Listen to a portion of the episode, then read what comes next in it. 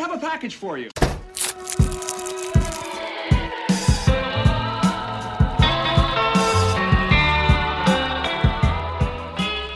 Et salut à tous pour cette nouvelle saison de Recommandés. Je suis avec Candice, Bonjour à tous. avec Thomas, Salut. avec Brieux, Bonjour. avec Yann. Salut. Je suis Hugo. Et euh, nouvelle saison, donc nouvelles règles. On a un peu allégé notre système. Il n'y aura plus d'actu pendant les épisodes. hein, on en a parlé entre nous. J'ai pas fait mon petit chef en disant on arrête les actus. Il a pas fait du tout. petit Il a Ok, j'ai fait mon petit chef. non, mais euh, voilà, donc nouvelle saison. Et du coup, on commence tout de suite, juste après le générique, avec une chronique de Thomas. Ouais, ouais. Let's go. Bienvenue dans Recommander. Alors, en cette rentrée, on va revenir sur un groupe de musique français qui a eu une énorme influence sur la scène mondiale. Tout le monde les adore, tout le monde a déjà écouté au moins un de leurs morceaux et le monde entier a dansé sur leur musique. Bref, aujourd'hui, on parle des pères de ce qu'on appelle la French Touch. Aujourd'hui, on parle des Daft Punk. Et étonnamment, ce n'est pas moi qui vais faire cette chronique, mais c'est ce bon vieux Toto. Oui, les Daft Punk, ben, tout le monde les adore, tout le monde a été attristé par l'annonce de leur séparation, votre serviteur le premier, et pourtant ben, ils font encore pleinement partie de l'actu. Ils ont sorti une nouvelle réédition de leur ultime album, Random Access Memories, la Drumless Edition, donc sans la batterie. Euh, l'année prochaine ils sortiront certainement la Synthless Edition, donc sans le synthé, et puis l'année d'après, pourquoi pas, la Voiceless Edition, la version instrumentale, parce que depuis qu'ils sont disparus, enfin depuis qu'ils ont dit qu'ils arrêtaient, ils sont... euh, Ils n'ont jamais été aussi prolifiques. Exactement. Mais bon, bref, je taille, je taille, mais depuis leur séparation, le mythe est toujours là, et on espère tous la reformation du duo. Les JO de Paris en premier, parce que je sais pas si vous aviez vu cette news Ouais. où Thomas Joly, le Mm. metteur en scène de la cérémonie d'ouverture, a balancé au calme sur France Inter qu'ils auraient pris contact avec les Daft Punk pour se produire pendant cette J'ai pas cérémonie. vu ça, moi. C'est c'est assez incroyable parce que tu le vois vraiment dire euh, oui, on, on- on les aurait contactés. Et vraiment, genre deux heures après, non, clairement pas. Ça date de quand, ça? Ça date de Il quoi Il y a un mois un truc comme Ouais, ça, ouais. c'est ça, un mois, Ouais. un mois et demi. Bah voilà le tour actu. Et ouais, voilà, un nouveau paix foireux pour ces JO, décidément. Euh, mais avant de réellement commencer la chronique, j'ai envie de vous poser la question autour de la table. Pour vous, c'est quoi Daft Punk? Alors. Oh là, direct comme Non, ça. mais c'est, il y a tellement de réponses, en fait. Bah justement, j'ai envie de voir pour vous, qu'est-ce que c'est? C'est deux motards qui font pas de la moto mais de la musique. Ok, pas mal. Alors, Euh, on a eu raison moi- de renouveler euh, Yann. Euh, pour moi, Daft Punk, c'est euh, c'est génialissime les trois premiers albums. Et Random Access Memory, je l'adore. C'est pour moi un des meilleurs albums mixés. Le Mm. mixage, c'est un des meilleurs mixages de tous les temps, pour faire simple. Mais c'est un peu décevant parce que je Ah ouais. pensais, en fait, je pensais qu'ils allaient se servir de Random Access Memory pour se faire leur propre sample. Moi, j'aurais rêvé de ah, ça ok, ouais. qui, qui fasse un album studio et donc live avec des enfin pas live mais avec des vrais instruments pour ensuite faire un Un cinquième de- album. ouais, euh, un cinquième album super électro avec leur propre propre sample à eux j'aurais adoré qu'ils fassent ça et du coup euh, ils l'ont pas fait mais l'album est quand même génial hein. Bah oui. Moi, je dirais. euh, Et pour le coup, c'est plus euh, de l'ordre du souvenir, de l'émotion. Mhm. Euh, la première chose je- à laquelle je pense quand je pense à Daft Punk, c'est des petits aliens dans un clip. Et en fait, c'est- mais parce que c'est, euh, je sais pas, c'est ma jeunesse, c'est mon, mon frère écoutait ça, je voyais, je, je visualise la pochette du CD Mm. euh, et je, je me souviens l'écouter en boucle aussi. Donc il y y a tellement d'autres choses euh, sur tous les albums et puis, mais il y a quelque chose de l'ordre de euh, euh, du souvenir. Je, je peux accrocher chacune des musiques de Daft Punk à un souvenir, à un endroit. à une de Proust. Ouais, Ouais. pour moi, Daft Punk, c'est devenu une Madeleine de Proust. c'est grave. Moi, c'est tout l'inverse. Moi, c'est tout l'inverse. C'est-à-dire j'ai découvert euh, Daft Punk avec Random Access Memories, qui est un album que j'ai adoré. Mhm. Et j'ai réécouté donc euh, ce que j'avais manqué, puisque visiblement il y en avait pas mal derrière. Euh, et j'ai trouvé ça vachement bien, même si moi je suis pas très électro en fait, donc euh, je j'écoute pas ça du tout. Mais je dirais que c'est euh, un peu l'exception qui confirme la règle, c'est-à-dire que j'ai pas envie d'écouter de l'électro, mais j'ai envie d'écouter les Daft Punk. Bah, je suis Voilà. totalement d'accord avec vous. Donc euh, j'aime bien vos réponses. Euh, ça va totalement dans le dans l'identité de cette chronique, donc c'est vraiment C'est super. bien, chef. Exactement, Et bravo. vous avez tous tort. non, non, bien, bien au contraire. Je Daft vais vous Punk, l'expliquer maintenant. du coup, Daft Punk, c'est quatre albums, en effet, plus un album live, plus une bande originale pour Tron, l'héritage euh, produit par Disney, Super film. et encore bon nombre de choses comme des films, des collaborations, etc., Le etc. live de 95. Le live de 95, 97. 97, 97 Ah. et le live de 2007. Voilà, là, quel, Ouais. quel, quel live, j'ai encore écouté avant de venir, c'est vraiment parfait. Mais Daft Punk, c'est aussi une histoire, c'est aussi un storytelling, un lore, comme aime dire Hugo. Si bien lore. réfléchi, un lore, qu'il est si bien réfléchi qu'il est devenu leur marque de fabrique. Si on pense Daft Punk, c'est un peu ce que t'as dit Yann, on imagine directement ces deux casques reconnaissables entre mille. Si dans la vie réelle ces casques permettent allègrement de dissimuler l'identité de Thomas Bangalter et de Guy Manuel de Onem Christo, au sein de leur fiction, ces casques transparaissent un fait, un fait tout simple. Les deux artistes sont devenus des robots. Et ça n'a pas toujours été le cas. On retrouve aujourd'hui des archives de leur début où ils ne mixent pas masqués. Les casques n'arriveront qu'après leur premier album. Exactement. Très vite, ils vont comprendre qu'ils veulent avoir la main mise sur leur image. Mais pour leur premier album, ben, personne ne savait encore qui ils étaient. Ils ont mixé ça chez eux, dans leur chambre, et en fait, bah, ils débutent véritablement. On est alors à la fin des années 90. Daft Punk commence à se faire un nom sur la scène francophone, voire mondiale, et ce souci de dissimulation d'identité, ben, il commence aussi à se faire sentir. Il fallait vraiment trouver une solution. C'est alors qu'ils ont l'idée du siècle, plutôt du siècle dernier. À la fin des années 90, on avait peur de ce qu'on appelle le bug de l'an 2000. Pour rappel, c'était cette idée que tous les ordinateurs allaient planter le 1er janvier 2000 à minuit, parce qu'ils ont tous été codés sur une base de euh, jour-jour, mois-mois, euh, année-année, les deux derniers numéros. Donc admettons 31 12 99, et si on passe au 1er janvier 2000, ça fait 01. La bourse, c'est 01, fini, le 00. crack, c'est- Oh là là Tous les Ah ordinateurs qui lâchent. Ah, Mon dieu, tout La va casser, noir. la ville dans le noir, comment va-t-on faire? Eh Attends, ben, Thomas, c'est arrivé? Bah non, enfin comment dire, on est encore là pour en discuter, donc visiblement c'est que ça s'est plutôt bien passé, sauf du coup pour Thomas Bangalter et Guy Manuel d'Onem Christo, que on va finir par appeler Guiman parce que c'est vraiment trop long, qui subiront véritablement ce bug, les faisant passer d'humains à robots. À partir de ce jour, leur quête est claire, ces robots veulent redevenir humains. Et c'est ainsi que commence le lore des Daft Punk. Depuis ce jour, ils ne feront plus de sorties publiques sans ces casques vissés sur la tête, et leur musique, accompagnée d'un vocodeur leur permettant d'avoir cette voix robotique très reconnaissable aujourd'hui, s'ancrera totalement dans cette histoire de robots à la recherche de leur humanité. Et ce qui nous fait donc poser une question essentielle. Qu'est-ce qui fait de nous des humains? Véritablement, on a de plus en plus d'IA maintenant qui nous surpasserait sur presque tous les points d'ici quelques années.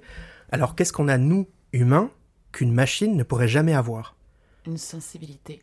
Ah oui, tout simplement les émotions et les, et les Mais sensations. quel c'est poète poétique. Candice. Beau. Non, mais c'est l'âme, c'est l'âme ouais. humaine. Et c'est ainsi que dans plusieurs morceaux, les Daft Punk se lanceront véritablement dans cette quête, dans ce voyage vers leur humanité, et qu'ils auront de véritables questionnements sur ce qu'ils peuvent ressentir ou ce qu'ils s'imaginent qu'ils ressentent, et de la manière dont il leur est impossible de traiter certaines informations. Et comment ça se manifeste au sein de leur œuvre? T'aurais quelques exemples à nous donner? Bien sûr, alors j'ai sélectionné quelques musiques pour mettre en lumière cette problématique et pour voir quelles réflexions et quelles réponses ont trouvé nos robots. Je mets volontairement de côté Homework, le premier album des Daft Punk, puisqu'ils n'étaient pas alors encore des robots, euh, mais plutôt pour me concentrer sur Discovery, découverte en français. Et alors d'ailleurs, je vous le dis tout de suite, je suis pas musicien. Euh, voilà, je, je m'y connais pas en musique, euh, tout ça, en rythme, etc., etc. Donc pour le coup, je reçois ces musiques d'une manière très sensationnelle, on va dire. Euh, donc je vais pas analyser des samples, je vais pas analyser des boucles, etc., etc. Je saurais pas quoi vous dire. Ça, euh, peut-être Hugo, tu pourras nous en parler tout à l'heure dans la partie débat. Pas du tout. Pas du tout non plus. Donc voilà, personne ne vous parlera de ça. En revanche, je vais me concentrer sur les quelques sensations justement que ces musiques m'apportent et les paroles qu'elles contiennent. Et la première d'entre elles est Di- Digital Love, le troisième morceau de l'album. Alors oui, j'ai pas grand chose à en dire, mais il s'agit somme toute de la première chanson des Daft Punk qui parle vraiment d'un fait typiquement humain, du moins organique. Les rêves. Visiblement, les machines rêvent.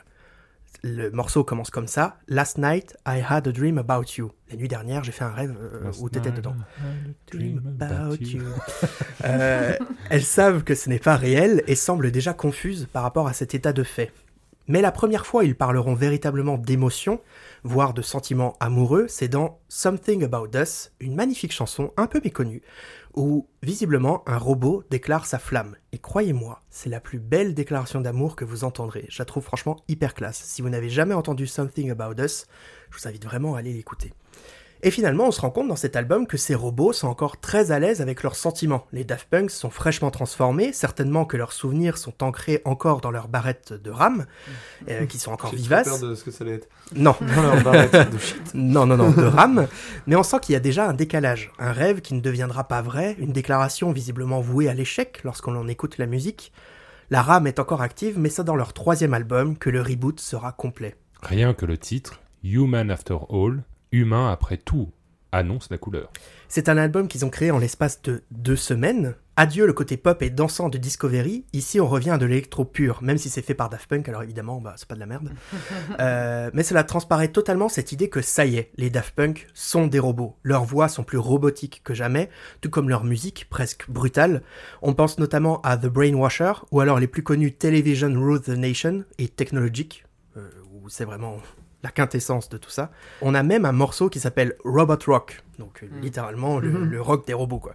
Il n'empêche que la quête est toujours là.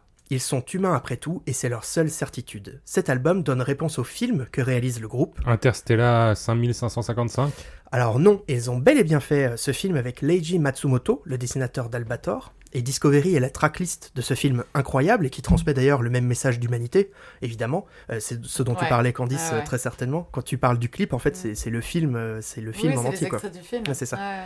Euh, mais j'ai plutôt envie de vous parler d'Electroma, un film qui résume littéralement tout ce que je, tout ce que j'essaye de vous expliquer depuis le début. Vous n'avez pas vu le visage de, de Thomas en disant ça, c'est-à-dire qu'il y a, il y a Ah, une, elle une un peu possédée, ouais. d'amour et de Ah bah oui, sa mais- musique. et en fait, Je vous confirme qu'il est humain.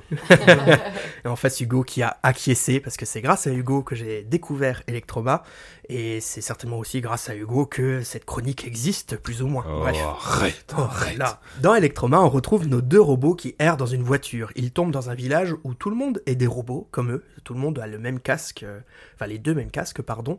Mais eux, ils sont persuadés d'être autre chose à la base. Ils vont alors se grimer en humain, voulant le devenir au plus profond de leur circuit.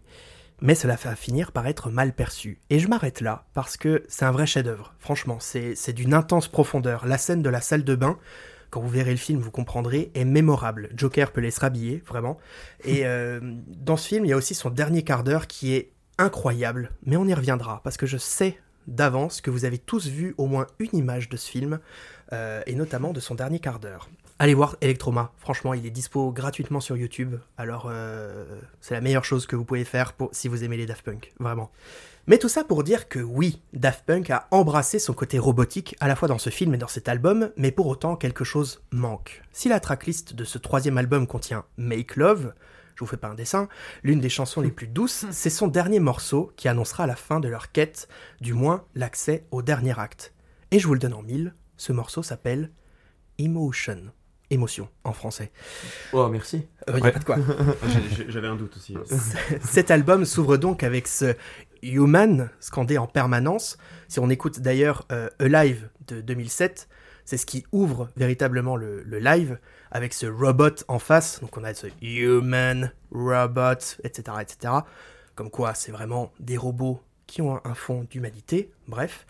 Mais cet album Human After All se conclut avec cette musique en totale réponse dans sa structure, scandant un seul et unique mot, Emotion. On entend même d'ailleurs en fond le Human en boucle, qui est vraiment en, comment dire, bah, en fond quoi. Mm. euh, je- bref, qui est en nappe derrière. Comme une sorte d'ostinato, quoi. Un truc qui revient sans cesse. euh, Exactement, j'avais pas le mot, visiblement. Voilà.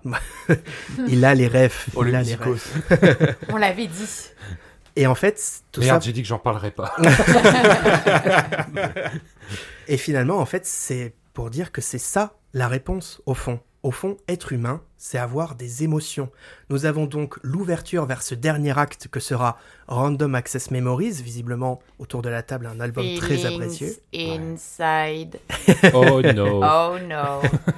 Maintenant que les robots savent qu'humain égale émotion, il faut maintenant savoir comment les provoquer, ces émotions, et les analyser. Et donc, en 2013, sort ce qui sera leur ultime album. D'un point de vue plus musical, ils se permettent de composer en collaboration avec des artistes avec lesquels ils ont grandi. On pense à Giorgio Moroder, euh, Nile Rodgers. On a donc le droit à plus de guitare électrique, de violon, bref, d'instruments live. De quoi apporter déjà plus d'humanité? Certainement. Alors pour moi, c'est certainement leur meilleur album. Je- J'en ai pas parlé euh, quand vous faisiez votre petit tour de table. Mais euh, chaque morceau est unique, millimétré. Et il m'apporte tellement de sensations. C'est sur cet album où j'ai le plus de choses à dire sur cette quête d'humanité. Parce que, spoiler, ils vont y arriver. Enfin, presque y arriver. On a le droit à beaucoup plus de musique traitant directement d'amour dans cet album. The Game of Love, Instant Crush, Within, Touch. Touch. Touch, Je veux évidemment. dire touché en, en français. Ça veut dire toucher en français. Ah, merci. Ah, c'est franchement une des plus belles. euh, C'est c'est la plus belle. me chope. Mais... On va y revenir, mais c'est la musique qui fait que cette chronique existe véritablement. Donc c'est on- euh, la musique, c'est Hugo, euh, tout, tout sauf toi finalement. Exactement, en fait, j'ai juste euh, compilé tout ça. Euh, et au-delà de la- de l'amour, pardon, nos robots sont en pleine introspection sur ce que ça leur fait, n'importe quel sentiment par ailleurs, sur qui ils sont. On sent qu'ils commencent à avoir toutes les cartes en main, mais qu'ils peinent à regrouper les informations. C'est le cas dans Within, notamment, où, les robots, où le robot nous dit clairement qu'il y a tout un monde en lui. Many rooms to explore, but the doors look the same. Il y a beaucoup de salles à explorer, mais toutes les portes se ressemblent. C'est un vrai labyrinthe à l'intérieur. Please tell me who I am. S'il te plaît, dis-moi qui je suis. Et des robots qui font un peu de psychologie, de psychanalyse, euh, ça calme, je trouve, non Peut-être qu'il est dans les backrooms, on sait pas. Ou alors il est dans les backrooms, mais à ce compte-là, c'est un peu plus triste. mais enfin, on arrive à Touch. Touch, justement. Donc je crois que c'est mon morceau préféré, ou c'est du moins le morceau que je comprends le plus, euh, le plus profond, et qui réunit en fait toute cette odyssée, euh, toute cette quête vers l'humanité. Et c'est un morceau qui m'émue un peu quand, quand j'en parle, donc euh, voilà, si jamais ça arrive, euh, vous êtes prévenus. Euh, donc, Touch. Pour moi, il raconte une histoire, et ce de manière très très claire. Tout d'abord, on a les bips d'un robot, d'une IA, comme si cette chose se réveillait, ou alors fouillait dans sa mémoire, dans le vide. Et puis finalement, le toucher. Il se souvient du toucher. Quelque chose se réveille en lui. Il ne saurait dire quoi, mais c'est là. Justement, il peut presque mettre le doigt dessus. Il continue à y avoir des bips, et puis cette voix de Paul Williams, faisant clairement référence à Phantom of the Paradise de Brian De Palma. Allez voir ce film aussi. Euh, un baiser. C'est ça dont il se souvient. Se toucher, c'est un baiser. Et alors tout s'amorce. Une salle dans une salle, une porte derrière une porte, comme dans Within. Sauf que cette fois-ci, le labyrinthe, le chemin du labyrinthe est plus clair. Il a besoin de plus. Et ça y est, la fête, l'explosion de sentiments, la fougue, l'envie. Et puis ça se calme, ça se pose, pour finalement avoir cette ultime montée crescendo au violon, avec cette litanie simple et pourtant tellement profonde. Hold on, if love is the answer, you're home.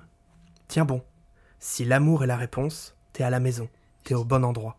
J'ai les, Ouais, j'ai ouais. les frissons. T'as les frissons j'ai les- ouais, J'ai la chair d'ampoule. Et en fait, c'est ça, l'amour, c'est ça la réponse. La structure de la musique le transparaît tout autant. Il y a d'abord cette fougue, puis ce calme, et enfin cette gradation sur la longueur. C'est logique, ça y est, c'est réel. Le robot redevient humain. Cut. Brutal. Et puis le robot revient, l'IA, Paul Williams. Touch, doux toucher. Tu m'as tellement donné à ressentir. Tu m'as presque convaincu que j'étais réel. J'ai besoin de plus de plus. Et là, les amis, désolé, mais ben tout est là. Tout est dit. Les robots pourront faire ce qu'ils veulent, ils n'en auront jamais assez. Ils ont besoin de plus pour être véritablement des humains. Ils ont compris tout le chemin, ils ont compris comment ça pouvait marcher, mais jamais ils ne le ressentiront. C'est inatteignable. Et finalement, cette quête de sens et d'humanité, même s'ils en comprennent les concepts, ne pourra jamais être résolue. Ce qui nous amène à Épilogue, la vidéo annonçant la fin du duo. La vidéo est directement extraite d'Electroma, c'est pour ça que je vous disais, je suis persuadé que vous avez déjà vu Mm. au moins le dernier quart d'heure, quelques images du dernier quart d'heure de ce film, euh, puisqu'elle est montée à partir des 10-15 dernières minutes. On y voit le robot de Thomas Bangalter s'arrêter. Il peut plus continuer, puisque ça y est, ils savent, toute cette quête ne sert plus à rien, il n'y plus, a plus d'espoir.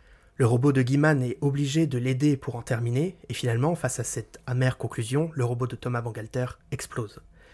Le robot de Guy Manuel de Onem Christo marche donc seul vers le soleil levant, la litanie de Touch concluant à merveille cette épopée commencée en 1993.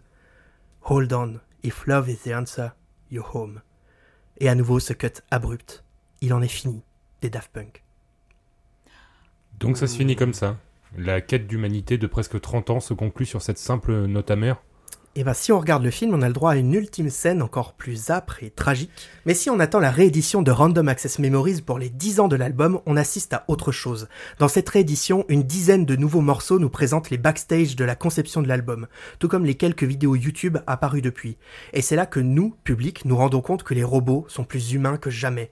Il suffit d'écouter à quel point tout le monde s'amuse à la conception de cet album, lors du buff pour Give Like Back to Music, ou alors ce moment quand Thomas Bangalter trouve la voix idéale pour le vocodeur de Lose Yourself to Dance, où il dit vraiment, euh, toujours dans sa voix robotique, c'est bon, ça y est, les gars, on, on l'a, on continue. C'est- passionnant, ou alors tous les essais qu'ils font pour Get Lucky. Bref, et enfin, il y a l'ultime morceau du duo, Infinity Repeating, de même, magique, indissociable de son clip, tout autant merveilleux, racontant véritablement toute cette épopée. Au début, il y avait rien, un simple cercle qui tourne sur des pages, et puis l'évolution, les évolutions, ce travelling autour du casque traversant toutes les ères Daft Punk, Discovery, Human After All, Alive, Tron, Random Access Memories, leur apparition pour les Grammy, les 10 ans de Random Access Memories, et puis l'évolution, encore, dans ce robot qui finit par avoir un regard quasiment humain. Parce que c'est ça, la fin des Daft Punk. Ils ont un regard quasiment humain, mais seront toujours robotiques. Et ce robot court après on ne sait quoi, mais il le fait vite. Trop vite. Voulant évoluer toujours plus vite, toujours trop vite. Mais tel Icare se rapprochant trop du soleil, l'évolution se casse la gueule pour revenir au début. C'est la fin d'un cycle et le début d'un nouveau. Alors pour véritablement conclure cette chronique, je veux à nouveau vous poser cette question. Qu'est-ce qui fait de nous des humains? Nos émotions et nos sensations. On est d'accord, on l'a assez démontré, on en a assez parlé. Mais comment est-ce qu'on a ces émotions? Comment est-ce qu'on a ces sensations? Dans ce que l'on vit, certes, mais quelle est l'autre chose capable de nous donner ces émotions fortes Cette joie intense, cette envie de danser comme pas possible, cette profonde mélancolie, cet amour invincible? L'art les amis, l'art, tout simplement, la musique, le cinéma, la littérature, la peinture, l'architecture et j'en passe, face à cette période où les IA menacent tout et sont déjà utilisées par de nombreuses plateformes ou studios de cinéma, il est rassurant de voir à quel point elles n'auront jamais ce que nous, nous avons. Elles pourront comprendre nos émotions mais ne pourront jamais les ressentir. Elles ne, elles ne- ne- ne ressentiront jamais nos sensations. Il y a seulement deux petits robots qui ont réussi cet exploit. Deux artistes incroyables, de génies de la musique, deux robots humains, après tout. Eh ben, Waouh. merci beaucoup Magnifique. Thomas. Et j'avais très envie de répondre Wally à la fin. Bah Ouais. ouais, un peu Wally. Un peu Wally. Wally, hein. Un peu Ah Wally. Wally, Ça fait trois vrai. robots du coup. Ah merde. Ouais. C'était vraiment trop Eh chouette bah, comme bah. C'était magnifique. Et très belle Merci ta beaucoup. chronique, ouais. Eh bien, place au débat. Waouh. Moi, je suis pas d'accord. ça Moi, je trouve Oh, que elle- c'est quand même un groupe de merde. Eh, L'art, c'est vraiment pas ouf. hein. Tu sais que ça fait très longtemps que j'ai pas réécouté, tu m'as donné euh, envie de, bah, de, de- de tout Mm. réécouter. Bah, j'ai tout réécouté pour préparer cette chronique, justement, avoir un petit peu des, des... vraiment conscience de ce qui est dit. Il y a aussi une musique dont j'ai pas parlé, Beyond, dans, Ouais. Hmm. dans Random Access Memories, qui résume aussi tout ce que je viens de dire, vraiment. C'est euh, à chaque étape, c'est va plus loin, va au-delà de l'amour, va au-delà de des idées reçues, va au-delà de tout ça, euh, enfin, va au-delà de ton humanité, de tout ça. Moi, j'adore Contact. Contact est aussi la, magnifique. La, la montée de Contact, elle est, mais c'est vraiment un objet qui arrive sur la Terre à toute vitesse Mm. et c'est c'est trop beau. Moi, je me dis que la puissance de Daft Punk, c'est que tu peux aussi bien euh, l'écouter sans faire attention justement à toutes ces paroles, tout ce message qu'il y a derrière, toute cette histoire, tout le lore en, en question, euh, et juste ambiancer en pleine soirée avec tes potes sans faire attention à tout ça. Mm. Et en même temps, tu peux très bien, euh, je sais pas, te foutre dans ton canapé avec ton casque et l'écouter et, euh, et traverser cette histoire de, de A à Z. C'est là qu'ils sont, ils sont vraiment trop trop forts. quoi. Et puis même au-delà de ça, leur message est vraiment complet parce que euh, c'est des hum, donc Thomas et Gaiman, c'est des gars qui n'ont jamais accepté de faire partie de l'industrie musicale. Ouais. C'est-à-dire qu'ils font de la musique parce que c'est leur passion, ils le partagent parce qu'ils adorent ça, mais jamais ils ont cédé, ils sont allés chez Sony euh, pour prendre un, jeu, un truc de... Ils ont été chez Virgin et ils ont eu leur indépendance après. Et ils ont fait ce qu'ils voulaient tout le temps. Et du coup, ça rend le truc encore plus complet de ces deux robots qui font partie normalement d'une industrie énorme parce que les robots bah, sont créés par l'industrie. Alors qu'en fait, ils font tout pour s'en détacher, ne pas être dedans, ne pas. Oui, puis même tu vois sur la façon dont, enfin, le, le temps, le temps de, de- entre chaque sortie d'album aussi et de composition, euh, ça veut pas dire qu'ils ont mis euh, réellement, euh, je sais pas, 5-6 piges à le faire à chaque fois, mais il y a un truc de, c'est pas parce que ça fonctionne que je vais te sortir un Ouais. album par an. Ouais, carrément. Et, euh, et on va vendre, euh, Mm. sauf qu'en fait, on va travestir notre art et notre pensée et notre Ouais, ils message. sont euh, complètement libres sur ce qu'ils veulent donner et ils Ouais. le donnent Ouais. avec le cœur. quoi. C'est vrai. C'est ça, que c'est c'est ça qui est étonnant, c'est que c'est extrêmement populaire les Daft Punk. Je connais pas quelqu'un qui m'a dit un jour j'aime pas Daft Punk. Mais même dans Ouais, le ou alors je connais pas. ou alors je connais Oui, pas, je rien sais que pas. je connais pas. Mais euh, en même temps, c'est l'inverse de ce que ça, ce qu'on pourrait appeler quelque chose de commercial, quoi. Oui. C'est-à-dire qu'ils ont réussi à faire les deux, et ça, c'est Mm. vraiment l'apanage des génies. Et Il ça, y c'est a peu exceptionnel. de- d'artistes qui font ça. Ouais. Alors, il y a un truc que t'as pas parlé, mais j'aime Oui. bien ça aussi. Alors, peut-être je vais me faire taper sur la doigt, on va me dire, ah, faut pas parler de ça, mais j'aime beaucoup les collabs avec The Weeknd aussi. Oui, en- alors Oui. en effet, j'en ai moins écouté. De toute façon, ils n'ont pas fait de collab mauvaise. Ouais, c'est ça. euh, Ça allez écouter pas. Daft Punk Parcells, je crois qu'on vous en a déjà parlé. euh, Overnight Ouais. Overnight. Enfin, c'est juste du, Ouais, c'est des du génies. génie, quoi. Enfin, Ouais. Toutes les collaborations qu'ils font euh, sont folles et sont bien choisies en plus, je Mm. trouve. euh. Ouais, franchement, ouais, la, la voix de The Weeknd avec. euh, avec Il y a, euh, qu'un seul morceau qui est pas très bien des Daft Punk. J'en ai entendu parler en Ah live ouais par euh, Ponce et Antoine Daniel. C'est hyper marrant, mais Ouais, euh, T'en as parlé il- un peu vite fait. ils parlent en de. Robot Rock. Ah ouais? Il faut savoir que Robot Rock, c'est un sample. Ils ont pris exactement Oui, le, le morceau même. de base Ouais. Et ils ont juste rajouté Robot Rock. Et c'est un peu décevant de leur part parce que t'es là, genre, les gars, vous avez fait tellement mieux. En fait, c'est l'intro, même temps- c'est l'intro de la chanson. Ouais. Et après, ça part vraiment en mode rock, parole, etc. Et eux, tu sens qu'ils ont juste pris le début. la et- boucle du début Ouais. et que c'est ça du début à la fin. Et en fait, quand tu écoutes les deux, tu te rends compte qu'il n'y a pas une grosse diff. Mais après, Non, ça marche. Ils ont, Est-ce ouf, que c'est pas le voulu. Est-ce que finalement un rock de robot c'est pas quelque chose qui dont ils ont pas du tout compris le rock et Bah- que c'est très répétitif? Bah après, Non, si tu mais même- l'analyses comme ça, oui, tu peux dire que Ah. c'est fait exprès, qu'ils se sont dit, on va prendre ça parce que ça fonctionne, ils l'ont mis en boucle et ils ont juste tu dit parles robot, même-. Tu pars même juste du principe dans ces cas-là que c'est des robots, donc une IA, donc une IA qui a trouvé un- un- une musique qui est identifiée par exemple avec euh, un hashtag rock, Mhm. et donc du coup il a juste pris l'intro du Ouais. truc et c'est lui qui a fait tout. Mais après du coup tu peux tout interpréter Mais un évidemment. peu à ta manière quoi. Bah, bien sûr. Oui, mais en fait, Tu peux tu dire peux ils pas. sont pas foulés, tu peux dire putain c'est du génie. Oui, mais tu peux, tu peux pas faire ça avec tous les groupes, tu vois. Avec Daft Punk, on a, j'ai un doute sérieux de, ils ont peut-être fait exprès. Là où il y en a certains où tu dis non, ils ont. juste- Mais non, c'est- juste nul. Voilà, c'est juste. Non mais tu dis c'est pas forcément le son le plus ouf, mais enfin malgré tout c'est un son qui Mais dans tout- marche, qui est efficace, qui. Dans tous les cas, si tu regardes la, la discographie de quelqu'un, tu vas bien trouver un son que Oui, un que les son autres. Et, puis, bah oui. et puis aussi, c'est la- l'album qu'ils ont fait en deux semaines. Ouais, euh, c'est ça. Donc, bon, Oui. tu te dis, il y a un peu de la logique quand même. Tu vois, et toi, Oui, fait ça sur Random Access Mem- Memories, tu te dis, bon, les gars, vous êtes pas foulés, quoi. mais... Eh ben, merci infiniment, Thomas, pour cette chronique qui Merci, était vraiment très très belle. Trop bien. Très vraiment touch. Et puis, Quelle reprise Oui. de cette Ah là. nouvelle saison. Dis donc. Putain, ça envoie fort ça envoie fort. Ah, Ah, vous êtes pas prêts des Tu m'as donné les hein. frissons aussi. Hein. Ouais. Oh, Ouais, On arrive- t'es on arrive en tu bombe. dis, euh, Et là, c'est la fin. C'était beau, t'as pris, pris ta voix de. Je vous raconte quelque chose. Je vais vous raconter une histoire. Une belle histoire. J'étais là, mais il se prend pour qui Thomas, tu es qui Roi des bouffes. Bah, il a écrit une chronique, lui. Ah. Eh bien, on va passer au reco. Allez. Yes. Alors, Brieux, t'as envie d'y aller? Ouais, j'y vais. Allez, c'est parti. Alors, on m'a dit que j'étais trop long. C'est dans les critiques de la première saison. Donc je vais aller vite. Non, non, c'est pas trop long, c'est incompréhensible. Voilà, c'est aussi incompréhensible, mais ça je peux pas, je peux rien faire. Donc je voulais vous parler de Attends, prends dans l'ordre chronologique peut-être. Et ça se roast déjà. Non, mais excusez-moi, faut relancer, faut relancer. saison 2 épisode 1 Bully. Vas-y, on Donc euh, je vais vous parler de Moving ou euh, Les pouvoirs de l'ombre en français ou Moving en coréen, qui est une, donc comme vous l'avez compris une série coréenne qui est euh, distribuée par euh, Disney donc Disney. euh, qui fait partie. Oui, oui, bah, je vais vite, je vais vite. Euh, qui euh, est tiré d'une webtoon de Kang Fu et qui est réalisée par Park In-jae.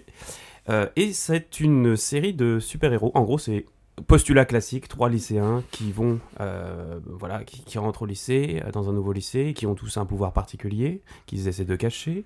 Ses parents ont le même et ils essayent de les protéger des euh, menaces extérieures. Mais là où il y a une différence avec euh, ce que pourraient faire les États-Unis, par exemple, c'est que c'est beaucoup plus pragmatique et ça se rapproche pas mal de ce que pourrait faire The Boys. Euh, c'est que on n'est pas dans ils vont devenir des super-héros, ils vont mettre des collants. Non, non, c'est plus le gouvernement qui se dit tiens, j'ai envie de m'en servir pour la Corée du Nord, par exemple, parce qu'ils nous embêtent. Et la Corée du Nord utilise aussi des gens qui ont des pouvoirs pour embêter la Corée du Sud. Donc vous voyez, on est dans un truc beaucoup plus terre à terre. Et c'est la, en la même vraie vie, quoi. en la fait. vraie vie, ce que feraient sûrement les gouvernements s'il y avait des gens qui avaient des pouvoirs. Et euh, on est aussi euh, dans un drama coréen. Donc il y a tous les codes du drama coréen. Et ça fait un mélange très sympa, très explosif, qui est pas recommandé non plus aux enfants parce qu'il y a un peu de gore, il y a un peu euh, voilà, c'est euh, c'est Il y un a des passages très très violents. pa- hein. ouais, il y a des passages qui sont très violents aux ados et ad- adultes quoi. Mais voilà, Euh, mais c'est super bien. C'est euh, c'est surprenant du début à la fin. C'est pas du tout, ça tombe pas du tout dans les clichés. Euh, même si ça reprend les codes, ça les exploite très bien. Euh, c'est très respectueux en fait euh, du concept, dans le sens où ça ne, s'en- ça ne se moque pas du concept. Euh, quand ils proposent quelque chose, ils vont à fond dans ce concept-là et ils disent on se moque pas de ce qu'on a créé, on va à fond dedans Mm. et on respecte ce qu'on a créé. Donc c'est vachement bien et je vous le conseille. Et c'est quoi C'est une saison et combien d'épisodes? C'est une saison, c'est 11 ou 12. 20. Ah, c'est 20 épisodes. tu as raison. Et c'est quoi ils, ils envisagent une deuxième saison il y aura une un saison one deux. shot Non, Saison il y aura une saison 2. Il y aura une saison 2, mais même la fin de la saison 1 se suffit en soi si jamais. euh, Si jamais si jamais y a, non, si jamais il n'y a pas de Ah. suite, c'est pas dérangeant Oui, du tout. c'est. Brieux qui m'avait recommandé, en effet, c'est vraiment top. Mm. C'est euh, vraiment cool, il y a aussi des, des passages super fun. Il en fait, tu... fait une pré-reco Ouais, bah ouais. tu, tu passes vraiment du, du truc, euh, justement, un petit peu drama à quelque chose de très rythmé, très funky, avec des personnages hauts en couleur, et c'est Mm. vraiment cool. Eh ben, merci beaucoup, Brieux. Je t'en prie. Brieux. Yann, Ah bah oui. pourra avoir ta reco aussi Eh ben justement. Alors moi je vous avais parlé durant ma première chronique de Naoki Urasawa, le mangaka derrière Monster. Oui. Et Oui. quelle belle nouvelle, puisque son manga Pluto a enfin son adaptation animée. ouais, ouais. Oui, on l'avait tous. on Non, ce n'est- Est-ce que Mickey était là aussi Euh, non, C'est le chien de Mickey. Ça n'a rien à voir. Et donc euh, ça a enfin son adaptation animée par le studio Genko, disponible sur Netflix depuis le 26 octobre, c'est tout Ah, mais récent. oui, je vois ce que c'est. Et oui, il y a la petite bande-annonce qui a tourné de partout.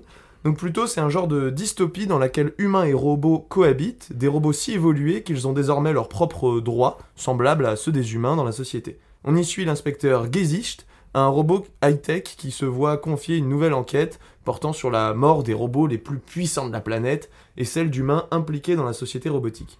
Tous retrouvés avec d'étranges cornes plantées dans le crâne. hmm. Donc c'est assez fifou, l'animation est vraiment cool.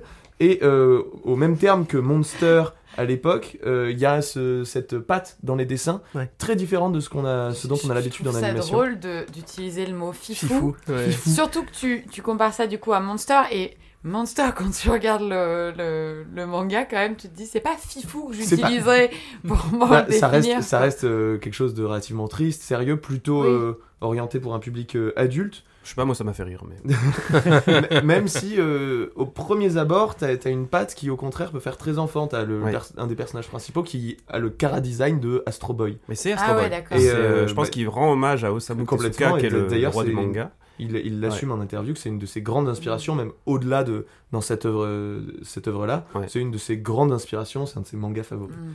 Bref, voilà, c'est euh, c'est plutôt, c'est disponible sur Netflix. Foncez, Trop Eh cool. ben, merci beaucoup, Yann. avec plaisir. Candice, Oui. Et ben moi aussi, je vais vous parler de Netflix. Euh, le retour de Netflix.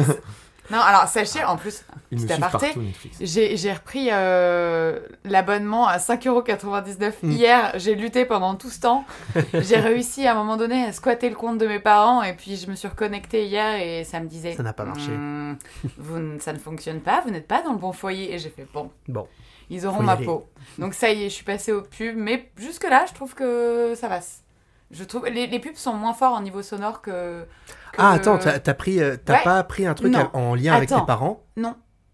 Non, parce que j'ai décidé que j'étais grande et que j'étais indépendante et que je pouvais payer mes abonnements toute seule. Tu tu as leur files. Bah ouais, tu peux 5 rembourser euros. tes parents. En fait, ça, tu leur files pub. 5 euros, comme ça, t'as pas la pub. Bon, on en Bon, reparlera. on en reparlera.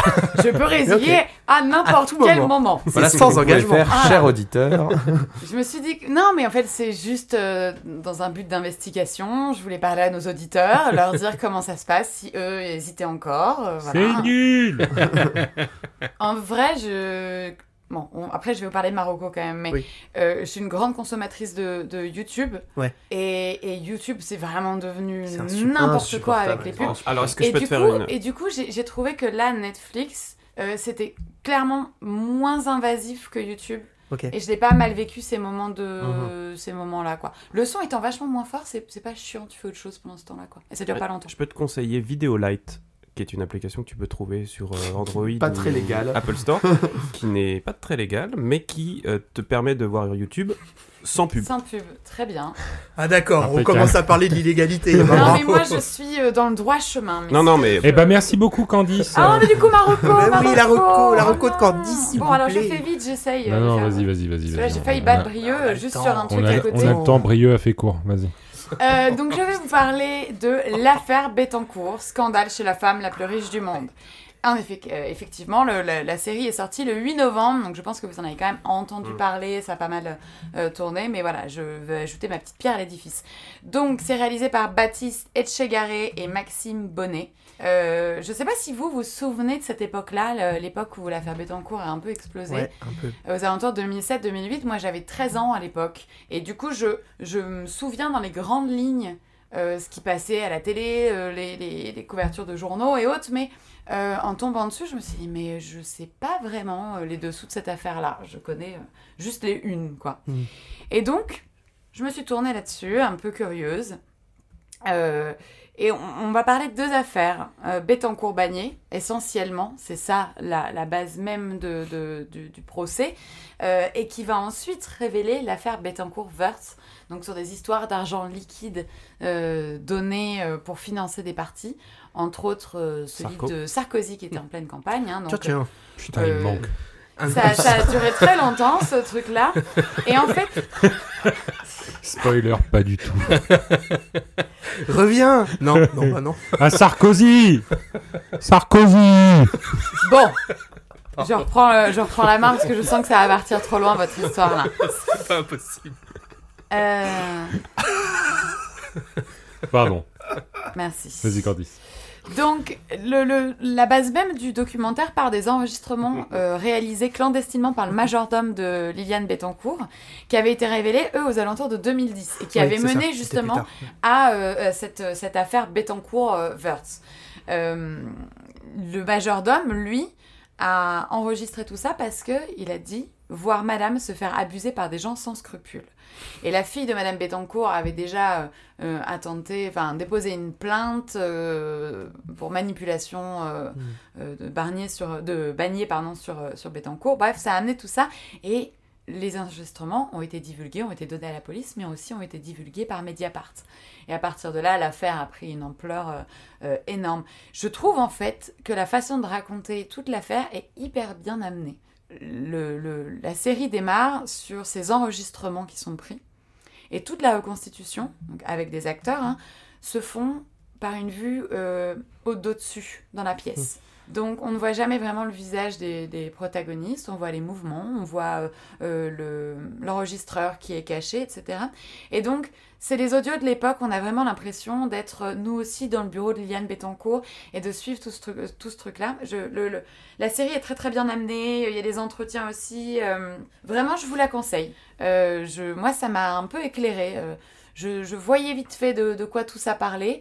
Et pour le coup, je comprends le scandale que ça a été à l'époque. Et là, il y a d'autres choses en plus qui sont sorties, qui sont plus claires. Bref, je vous le recommande sur Netflix, L'affaire Bettencourt. Combien C'est tout pour d'épisodes moi. Euh, Quatre Trois quatre- euh, non, trois épisodes. Ok. Des longs, j'imagine. Ouais. Ok. Ouais, ouais. Cool. euh, euh, au moins une heure d'épisode euh, à chaque fois. Mais franchement, ça se, ça se regarde bien. hein. Je trouve que c'est bien monté. euh. Et ben c'est dans ma liste. C'est dans ta liste. Ouais.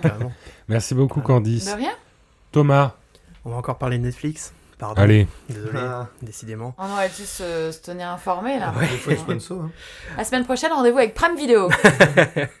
On a beaucoup de, de grands cinéastes qui ont fait leur retour cette année. On pense à Nolan euh, avec Oppenheimer, on pense à, à Scorsese avec Killers of the Flower Moon, je ne l'ai pas encore vu, euh, Spielberg avec euh, The Fabelmans, mais aussi mon petit chouchou, David Fincher. Ah, oui, l'attendais, lui. hein. qui revient avec The Killer, qui est donc dispo sur Netflix. Et en fait, il nous présente un, un film où le pitch est finalement très très classique, presque vu et revu. C'est l'histoire d'un d'un tueur à gages qui va se venger suite à une attaque personnelle. Alors, cette attaque personnelle, c'est pas un petit chien, c'est sa copine. Ça pourrait faire un petit peu penser à John Wick, le pitch comme ça. Mais en fait, c'est Fincher qui est derrière. Et il revient, j'ai envie de vous le dire, en, en très très grande forme. On connaît son côté minutieux à Fincher, presque maladif du contrôle. Et là, c'est poussé à l'extrême. C'est un scénario a priori très simple, mais excellemment exécuté. On retrouve notamment Michael Fassbender, qu'on n'a pas vu depuis quelques temps, Mm. qui revient là aussi en très grande forme pour un personnage qui est très fincherien. Ce psychopathe froid, où on rentre dans sa psyché, notamment grâce à cette voix off, que j'aime tout particulièrement, qui prend une grande place dans la narration de ce film, qui est la plupart du temps taiseux. Enfin, les personnages discutent très peu entre eux. Euh, et surtout, j'ai- j'aime beaucoup cette dichotomie qu'il y a entre justement cette voix off qui présente tout ce code moral, tout ce code euh, froid. Euh, alors j'ai plus exactement, mais il a cinq règles qui se répètent à chaque fois avant de- d'exécuter un contrat. Et ce qui se passe à l'image, où finalement on se dit Ah tiens, est-ce que le personnage est pas en train de perdre pied? Plusieurs fois je me suis dit Ça y est, il, il est en train de vriller, il est en train de péter les plombs. Et en fait, pas vraiment. C'est presque s'il s'humanisait petit à petit. Enfin, c'est presque bizarre. Regardez le film, euh, vous allez comprendre ce que, ce que je veux dire. Euh, mais bref, comme d'habitude, c'est très très très intelligent. Le scénario d'Andrew Kevin Walker, qui est aussi le scénariste de Seven, Mm. et de bon nombre de scénarios de Fincher, mais il n'a pas été crédité pour ça. Donc ce scénario-là possède aussi plusieurs strates de lecture, et Fincher va aussi, donc il, il fait très très bien ce qu'il fait habituellement, mais il m'a aussi surpris, notamment grâce à, enfin, par le biais de deux séquences qu'on n'avait jamais vues dans sa filmographie. C'est-à-dire que vraiment, il, il y a deux séquences où la caméra est tenue à l'épaule. Alors c'est c'est Mm. très bête, mais Fincher, tous ses mouvements de caméra sont très réfléchis, sont très calibrés. Là, on est en totale adéquation avec ce qui se passe pour le personnage, notamment une scène de combat qui est euh, dantesque, où on est à la limite de la shaky cam. Enfin, vous voyez cette caméra Ouais. qui, qui Oui, au bouge point, euh, quoi. Qui Voilà, c'est ça. Ouais. presque au point, quoi. Et qui tremblote véritablement. Euh, si vous avez vu euh, La mort dans la peau ou alors La vengeance dans la peau, euh, vous voyez certainement de quoi je veux parler. Oui. Mais, mais bref, c'est c'est en adéquation totale avec ce personnage. On n'avait jamais vu ça chez Fincher et franchement, c'est c'est assez cool. Donc allez voir The Killer. C'est pas le meilleur Fincher pour autant, euh, je vous le dis. C'est un excellent film pour autant. C'est pas le meilleur. En même temps, le monsieur, dans sa filmographie, il a Seven, il a The Social Ouais. Ça Network, il a tout ça. Fincher, quoi. Il ça reste. Fincher. En fait, c'est ce que je, programme c'est ce que pour je me disais là. dessus, moi. Mm. C'est que c'est un très très bon film, mais il m'a un peu déçu en Fincher. C'est que j'a- j'attendais beaucoup plus. On attendait beaucoup. En effet, il est très très classique. Et puis, euh, en fait, ce que je me disais, c'est que su- sur, euh, sur ce film, c'est presque comme si il nous disait Ok, je vous fais un film pour vous montrer encore qui est le patron, euh, ce que je sais faire. Mais le prochain, les amis, vous allez, pas, vous allez être euh, Ah, si seulement c'était Mindhunter. Ah, malheureusement, Ah oui, d'après ce que j'ai compris, Non, mais là, c'est. c'est Ciao Ciao. c'est hein. Ciao Il Ciao, dit, là, c'est Ciao Ciao maintenant. Donc voilà, c'est triste. Oui, parce que c'est une bonne série, donc il faut l'arrêter. ah, Madine Netflix. Voilà. Et toi, Hugo, du coup? Ouais, Eh bah, déjà, racontes merci euh, Thomas pour Bah, cette reco. Et ben moi, je vais vous parler du nouvel album live des Parcells. Ah oui. Voilà. C'est drôle, on a fait une petite introduction tout à l'heure Oui. sur Parcells. Les Parcells, euh, c'est un groupe australien de disco soul. Ouais. Donc, euh, vous en pensez ce que vous voulez. Euh, mé- méga connu pour leur morceau Be Myself. C'est vraiment le morceau qui les a fait un peu exploser. Leur deuxième album a super bien marché et est vraiment super pour Ah, le coup. Ça s'appelle. Day Night. Ouais. Day slash Night. Ils ont fait, euh, juste après cet album, ils ont fait une petite collaboration avec un groupe dont on vient de parler pendant une chronique sur un morceau qui s'appelle Overnight. On excuse-moi. aussi. De quel groupe tu parles? Bah, les Daft Punk. Enfant. Ah putain, j'avais pas compris. Et on voit que ça les a énormément influ- influencés, pardon. Puisque le 6 septembre 2023, ils organisent un live secret dans le sous-sol du Palace à Paris. Et qu'est-ce qui change de leur musique disco soul? Eh ben, c'est que c'est un live totalement électro, comme s'ils voulaient dire que bah, les Daft Punk sont morts, nous sommes les Daft Punk. Vive Parcells. voilà. C'est ça. Donc euh, écoutez-le, c'est dispo sur toutes les plateformes, c'est vraiment super bien. Il y a un live sur YouTube un peu obscur parce que c'est des caméras au point, ça doit être filmé sur des iPhones ou Ouais, au trucs comme téléphone, ça. ouais. Et du coup, c'est un peu chelou. Donc le live a pas grand intérêt, je trouve. Mais la musique est tellement incroyable que bon, euh, allez le voir partout, euh, c'est trop chouette. Et euh, juste parce que je rebondis, euh, tu parlais de Day, Day Night.